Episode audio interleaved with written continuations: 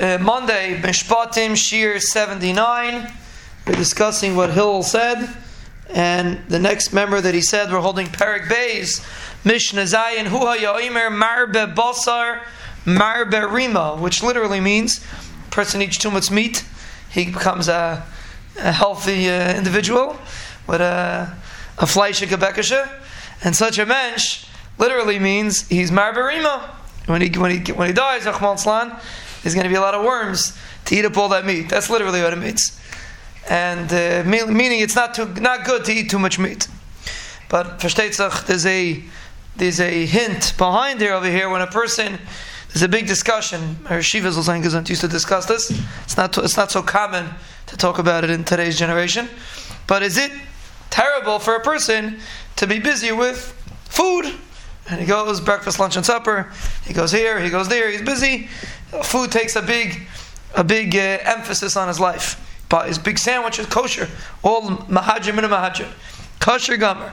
Is there anything wrong with a person overeating or over uh, indulging in what we'll call tivus? And really, objectively speaking, it's not. There's anything wrong with it. So the Mishnah is teaching us that maybe objectively, maybe we could argue if there is something wrong with it, not something wrong with it. But there's one akuda that everyone will agree it does, and that is it increases a person's temptation and a person's susceptibility to desire.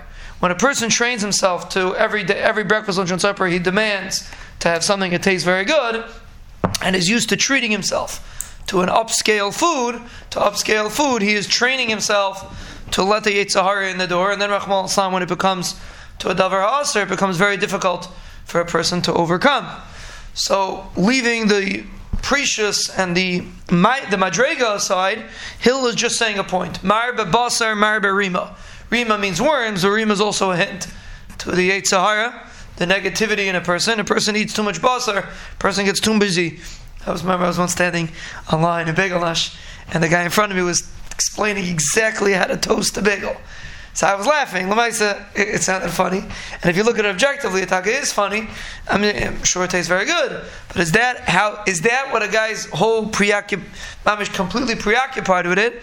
That is what Hillel's talking about.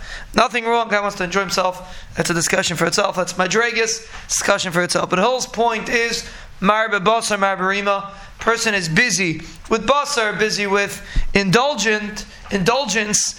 Pesach Malsan is increasing Rima. It's becoming much more difficult for a person to relate properly to Ruchnias, to relate properly to Rabbi Shalom when he indulges in food. Not that you don't have to eat Pasam Alaf Teichel, but there's a huge gamut between eating Pasam Alaf Teichel and eating a Gansatag, you know, uh, triple decker sandwiches. Now, the whole saying, a person eats a whole day triple decker sandwiches, he's a Chmol being married Rima, it becomes more difficult to overcome the Yetzer.